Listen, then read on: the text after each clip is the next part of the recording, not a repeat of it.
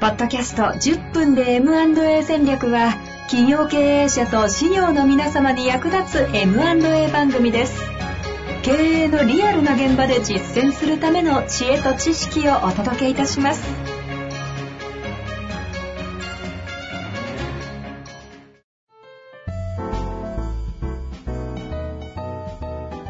こんにちは遠藤和樹です。白川正義の10分で M&A 戦略。白川さんよろしくお願いします。よろしくお願いします。さあということでね今週は前回にちょっと続きましてという感じになるんですけれども、ですね。タイトルで言うと、どんな感じですかね、キャッシュフローが回らない会社、事業再生型の M&A 的なタイトルになりますかね。ええ。なんか事業再生型の M&A とか言うと、なんかすごい専門家っぽくて難しそうな印象があるんですけど、はい、はい、平たくそう言うと。ではなくて、一件の、例えば僕も実際にやったんですけど、ラーメン屋さん。はい。うん。で、過去、このフランチャイズ展開とかしてて、地元でも有名なラーメン屋さんなんだけど、うーんうん、トラブルがあって、で、あの、すごく負債が大きくなっちゃってる。普通ラーメン屋さんをね、普通にやっとけば、そんなに大きな負債を抱える必要もなかったんだけど、そういう投資したこととかが過去にあって、で、えーバランスシートを見たら、前回の話のように、もうちょっと債務超過になっている。なるほど。銀行が新しいお金なんかなかなか貸してくれる状況じゃない。で、えー店主が2代目の歴史のあるラーメン屋さんで、あの、まあ地元ではすごく名前が通っててファンも多いと。えーでも、うん、結構高齢になってて、そうすると夜中まで働けないから、やっぱこう営業時間とかね、未だに仕込みから朝早く行ってね、豚骨を煮てみたいなことやってるんで、そんな長時間できないと。そうすると売り上げもそんなに人気店だとはゆえ伸びない。で、そこにコロナが来た。それでもやっていけそうにないっていうんで、それはちょっとあの知り合い経由で相談に来たんですけど、そのラーメン屋さん債務超過で、で、既存のビジネスでは、まあ現金商売っていうのもあって、キャッシュ自体は、まあ日々の売り上げで、キャッシュはちゃんと埋めてるんだけど、利益は出てるんだけれども、借り入れの返済には追いつかない。なるほど。このキャッシュでは。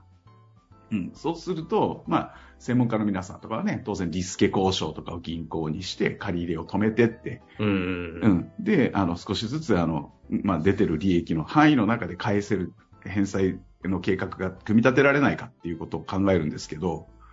この社長さんがもう70超えてるわけですよね。で、後継者いないってなったら、これ何年のリスケ計画作るんかっていう話になる確かに、じゃないですか。事業継続もええなかなか難しくなってくると。で、銀行からしたら、なので、なんとかもうここ回収しないとやばいっていう相手になってるわけですよね。うーん。なので、微妙なんですよ。利益は出ないビジネスではないわけです。しかも、しかも、まあブランドとして、ブレンドとしてはかなり勝ちたくると。そう。でも、債務超過だし、このまま続けていっても、もうこの会社はもう倒産するしかない、道が。うん。うん。そこで相談を受けて、で、僕らも、まあ当然その、いつまでキャッシュが持つか、このデッドラインを引くっていうのは絶対必要なんですよね。どこまでこの、あの、今の現状で引っ張れるか。もうさすがにギリギリのところの、まあちょっと手前ぐらいでは会社を畳むっていうことをやらざるを得ないので、はいはい。えー畳むっていうことは、まあ、現実的な話をすると自己破産するっていうことだし、下手したら自宅とかも全部担保に入ってますから、うん。差し入れられて、まあ、住む場所も下手したらなくなる可能性があるっていうね、店主が70超えて、まあ、そういう現状が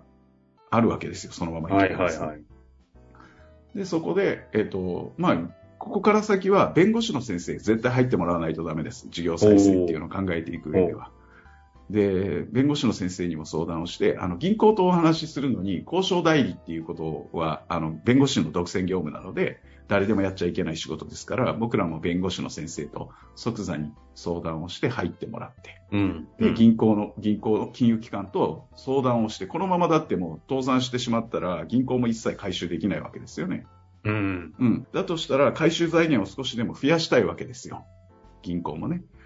で、あいろいろと、あの、計画を、再生計画とかを作ってですね、ややこしいやり取りもいっぱいして、で、この会社を引き継いでくれる、このラーメン屋さんを、先を探そうっていう話。これをよく、あの、まあ、スポンサーを探すっていう言い方をするんですけど、はいはいはい。助けてくれる企業、この事業だったら引き継いでもいいよ、このぐらいの金額ならっていう。そういうラインをこう探していくわけですよね。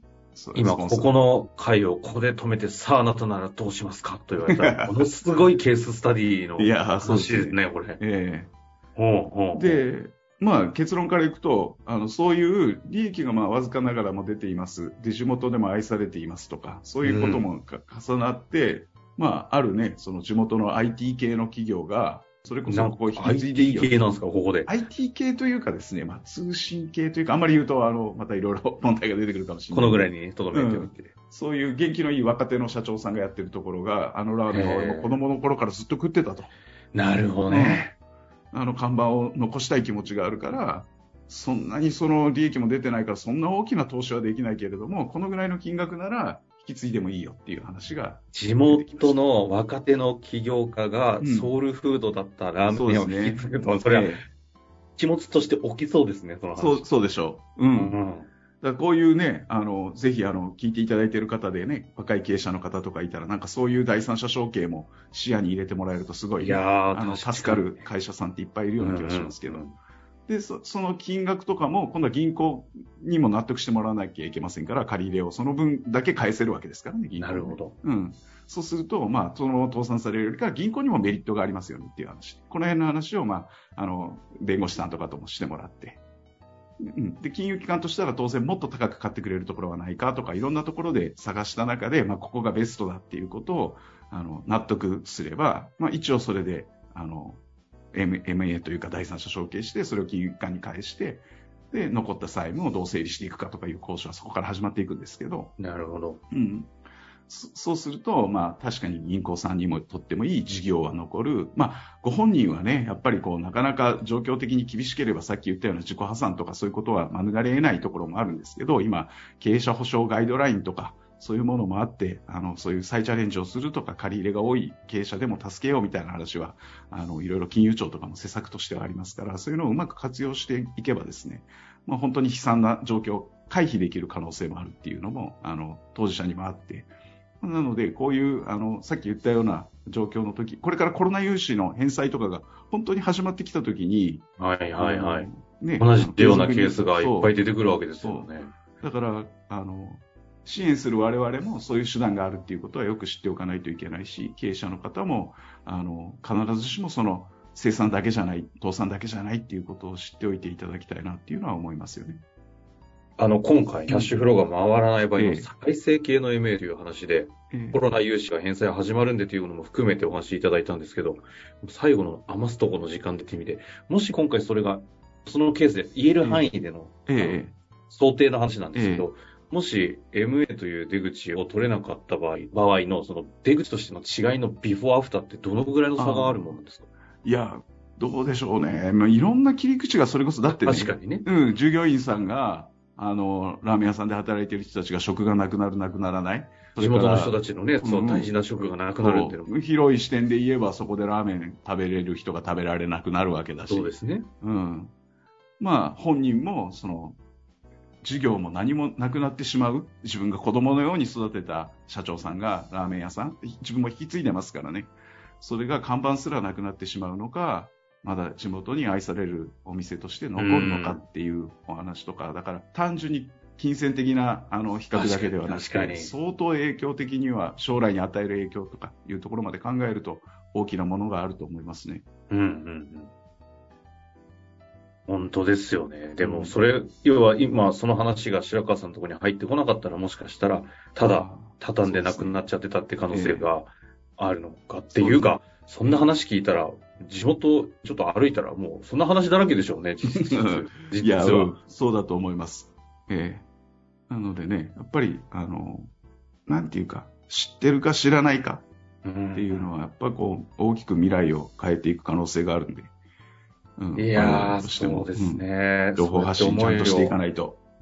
させると、地元のあそこのたい焼き屋とかちょっと気になってくるな、みたいな。いろいろ頭にこう。いやいやそうでしょうねええだから、あの、この回聞いた方がいいよってね、あの、聞いてる人も、いや本当ですねいろんな人に拡散してほしいですよね。ぜひはい、大切な方々にね、え URL 貼り付けるだけですから。そうそう。ぜひ教えてあげていただきたいですね。ということで、今回、はいあの、ここで一旦終わりたいと思いますが、またこういった話もね、随時、時間としてはリスケじゃないか、はい。返済の話が始まってくるので、より具体的な話が出たら、ええつどつどやっていきたいと思いますし。はい。ご質問とかもあればねはい。ですねまた、はい、言ってください。ありということで終わりましょう。ありがとうございました。がとうございました。